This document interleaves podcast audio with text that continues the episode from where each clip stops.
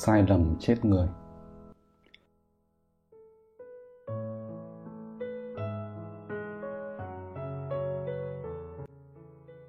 Cảm ơn em. Anh sẽ suy nghĩ về hợp đồng và trả lời em sau. Thực ra thì anh cần suy nghĩ thêm gì nữa. Mọi giải pháp em đều đã đưa ra. Và anh cũng công nhận nó mang lại giá trị cho công ty anh cơ mà.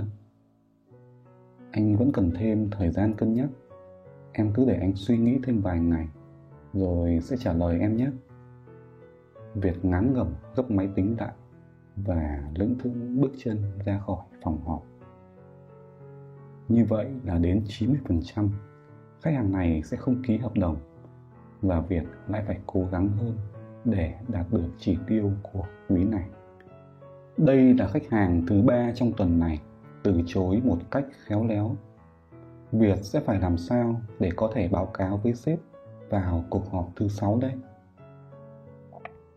Sự từ chối đó là điều mà bất kỳ người bán hàng nào cũng phải trải qua. Nhưng không hiểu sao, Việt thấy rất buồn và bị tụt cảm xúc ghê gớm. Dịch vụ của công ty Việt rất tốt, thương hiệu toàn cầu, giải pháp cũng hoàn toàn phù hợp với khách hàng, nhưng họ lại âm thầm ra tín hiệu từ chối khéo. Tại sao lại như vậy? Lẽ ra khi thấy một deal hời như thế, một giải pháp toàn hảo như vậy, họ phải ngay lập tức chụp lấy và đòi ký hợp đồng ngay chứ. Việt ôm nỗi băn khoăn và cảm giác đau tức ngực ở bên trái đó lái xe về nhà. Con đường từ công ty của khách hàng đến văn phòng dường như dài hơn mọi ngày gấp vạn lần. Mãi mà vẫn chưa về đến văn phòng để Việt giải tỏa nỗi buồn phiền này với một đồng nghiệp nào đó. Ren, ren. Tiếng chuông từ chiếc điện thoại iPhone 7 reo lên réo rắt như càng xoáy sâu thêm vào vết thương lòng mà Việt vừa gặp phải. Tâm trạng chán trường, Việt với tay ấn mở loa ngoài mà còn chẳng buồn nước mắt xem ai đang gọi. Vâng, Việt nghe đây. Ai đây ạ? Ô, thằng này, không lưu số anh à? Dạ, xin lỗi, em đang lái xe nên không nhìn được điện thoại. Nhưng nghe giọng là em biết anh là ai rồi. Người ở đầu dây bên kia là anh Khoát, giám đốc sale công ty Thành Long, khách hàng lớn nhất trong khu vực của Việt. Mặc dù Việt hiếm khi nói chuyện với anh Khoát, nhưng chỉ cần nghe chất giọng trầm trầm và tràn đầy năng lượng là Việt biết ngay đó là anh. Việt tiếp tục trả lời anh Khoát để anh không phải chờ đợi lâu. Anh Khoát hôm nay gọi em có việc gì thế ạ? À, hôm nọ anh có hỏi em về giải Marathon Spa. Em có tham gia không? Anh đăng ký cho. Lúc này Việt mới chợt nhớ ra là cách đây 2 tháng Việt có hỏi anh Khoát về giải chạy marathon mà anh mới tham gia. Việt cũng là một người đam mê chạy bộ nhưng đã từ lâu rồi bị chấn thương nên đã phải treo giày một thời gian. Tình cờ thấy trên Facebook anh Khoát có khoe về chiếc cúp mà anh mới nhận được. Việt vào hỏi thăm, cứ nghĩ anh là lãnh đạo cấp cao của một công ty lớn, bệnh trăm công ngàn việc như vậy sẽ không để ý gì đến câu hỏi xã giao của Việt.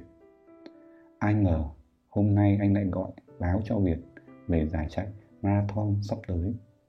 Lại còn hỏi Việt có muốn đăng ký luôn không, anh sẽ đăng ký hộ. Điều đó khiến Việt thực sự cảm kích. Bao nỗi muộn phiền từ vị khách hàng đó tan biến đi đâu hết. Việt trả lời anh khoát mà giọng vô cùng áy náy. Dạ em cảm ơn anh. Em không ngờ anh bận nhiều việc thế mà vẫn nhớ việc em hỏi lần trước.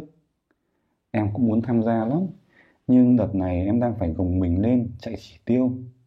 Sắp hết quý rồi mà chưa đủ hợp đồng công ty giao anh ạ. À thế à? Vậy cố gắng thu xếp công việc đi, rồi chạy cùng anh cho vui. Vâng, anh khiến cho em phải ngưỡng mộ và ngạc nhiên đấy. Em biết là anh đang quản lý tới 3 nhà máy, nhưng vẫn có thời gian để gọi cho em. Lại còn dành thời gian cho đam mê nữa. Anh đã làm như nào vậy? Bí quyết à? Em có muốn biết không? Có chứ ạ. À? Em thật sự muốn biết vì tâm trạng em cũng đang không tốt lắm Em vừa bị một khách hàng từ chối khéo đấy anh. Một chàng cười vô cùng sảng khoái vang lên đầu dây bên kia. Anh khoát tiếp lời. Đơn giản thôi mà, anh có người khác làm thay việc cho anh. Thay việc là sao hả anh? Ý anh là ủy quyền việc cho người khác để anh có thời gian làm việc khác ạ? À? Cũng gần như thế, nhưng thân thiện hơn. Nghe từ ủy quyền giống mấy ông CEO quá. Vậy là thế nào hả anh? Ủy quyền là một hình thức trao quyền, nhưng người được giao chưa chắc đã thích làm việc đó, mà nhiều khi là nghĩa vụ phải làm. Anh thì không thích như thế. Anh thích người đó phải sẵn sàng và tình nguyện nhận việc đó một cách vui vẻ cơ. Có như vậy thì họ mới thoải mái làm việc và anh cũng mới yên tâm để cho người đó làm. Ồ, nghe cao siêu quá nhỉ? Có phải là đắc nhân tâm không anh? Cũng gần như vậy, nhưng anh có một từ khác hay hơn. Từ gì vậy anh? Em có biết từ communicate không? Dạ, em biết. Đó là giao tiếp phải không anh? Đúng vậy. Giao tiếp là điều làm nên sự khác biệt của 80% những người thành công và những người còn lại. Nhưng không phải ai cũng giao tiếp hiệu quả, giống như ủy quyền cũng vậy. Nếu chỉ đơn giản là giao việc thì chỉ là ban hành mệnh lệnh mà thôi. Em cần phải làm được điều tốt hơn thế. Đó chính là kết nối. Kết nối à? Hình như đó là slogan của Nokia thì phải. Connecting people, đúng không anh? Chính xác, đó là thương hiệu đã làm nên điều kỳ diệu ở Phần Lan. Họ đã rất thành công nhờ biết cách kết nối khi làm ra những chiếc điện thoại nghe gọi tốt nhất thế giới. Nhưng chính họ đã chuốc lấy thất bại khi không sản xuất ra những chiếc smartphone để giúp người dùng kết nối được tốt hơn với thế giới. Anh Khoát lại tiếp tục hăng say giải thích cho Việt. Đó cũng là tên của một cuốn sách mà anh rất thích. Đó là một tác giả, nhà lãnh đạo hàng đầu thế giới, John Maxwell. Cuốn sách đó có tên gọi Ai cũng giao tiếp nhưng mấy người kết nối. Cuốn sách đó đã thay đổi hoàn toàn cuộc đời anh.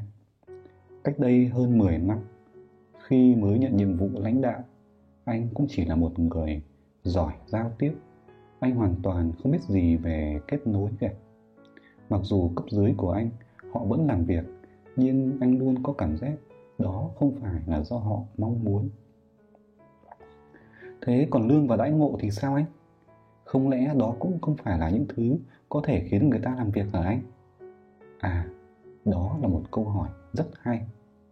Trước kia anh cũng nghĩ là cứ trả lương thật cao, đãi ngộ thật tốt, cho nhân viên đi du lịch, chơi bời thoải mái là họ có thể làm việc trung thành với mình cả đời thế nhưng chính những người có lương cao nhất lại chuyển việc sang công ty đối thủ với mức lương chỉ bằng 70% lương của công ty anh.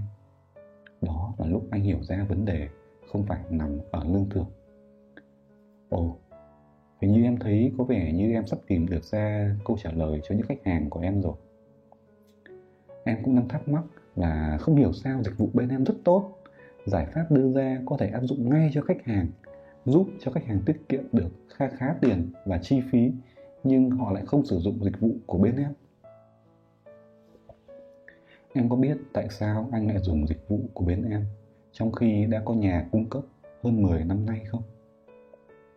Chắc là do anh quý em đúng không ạ? Việt trả lời một cách tinh nghịch. Chính xác, không phải dịch vụ của bên em tốt hơn đâu thật ra các hãng đều có những lợi thế nhược điểm riêng với một công ty đã dùng dịch vụ của bên họ hơn 10 năm, lại còn là khách hàng VIP nữa, thì bên anh còn được ưu tiên trong rất nhiều dịch vụ quan trọng hơn cả là anh không thấy được sự khác biệt lớn nào để sử dụng thêm dịch vụ của bên em và trước em thì cũng còn có mấy anh sale nữa, đã từng quản lý địa bàn này rồi mà cũng chưa ký được hợp đồng nào với bên anh, đúng không ạ? Đúng rồi. Trước khi em làm còn có một bạn nữa đã gặp anh khá nhiều lần và mời anh sử dụng dịch vụ hơn 3 năm nhưng anh vẫn từ chối. Ôi, em vinh dự quá. Không nên dùng từ đó. đơn giản là vì anh thấy được sự chân thành của em và thực sự muốn chia sẻ những giải pháp của bên em để giúp anh trước đó anh em mình còn biết nhau qua hội ăn chay nữa mà mấy clip về ăn uống khoa học em gửi cho anh thực sự rất thú vị. Dạ vâng em cảm ơn anh. Đấy, bí quyết chính là kết nối đấy. Khi anh em mình gặp nhau, em không hề chào bán cho anh món hàng nào cả. Cái mà em làm duy nhất là cố gắng kết nối anh thông qua việc ăn uống lành mạnh, chạy bộ. Sau khi em khiến anh tin tưởng hơn rằng em muốn chia sẻ với anh, thì lúc đó anh mới ở trong tâm thế thoải mái và lắng nghe những giải pháp mà em chia sẻ. Cái mà anh mua và dùng không phải là dịch vụ của bên em, mà là niềm tin và sự chân thành. Em đã kết nối thay vì chỉ giao tiếp. Thay vì bán hàng, em đã khiến cho anh tự mua hàng mà không cần một lời chào hàng nào cả. Việt thật sự bất ngờ vì những gì mà anh Khoát chia sẻ. Không ngờ những sở thích chung mà Việt và anh Khoát chia sẻ lại vô tình giúp Việt có được sự yêu mến và tin tưởng của anh. Hóa ra bí mật ở đây không phải là cố gắng giao tiếp và thuyết phục khách hàng về những lợi ích mà công ty mang lại. Bí mật ở đây là kết nối với khách hàng.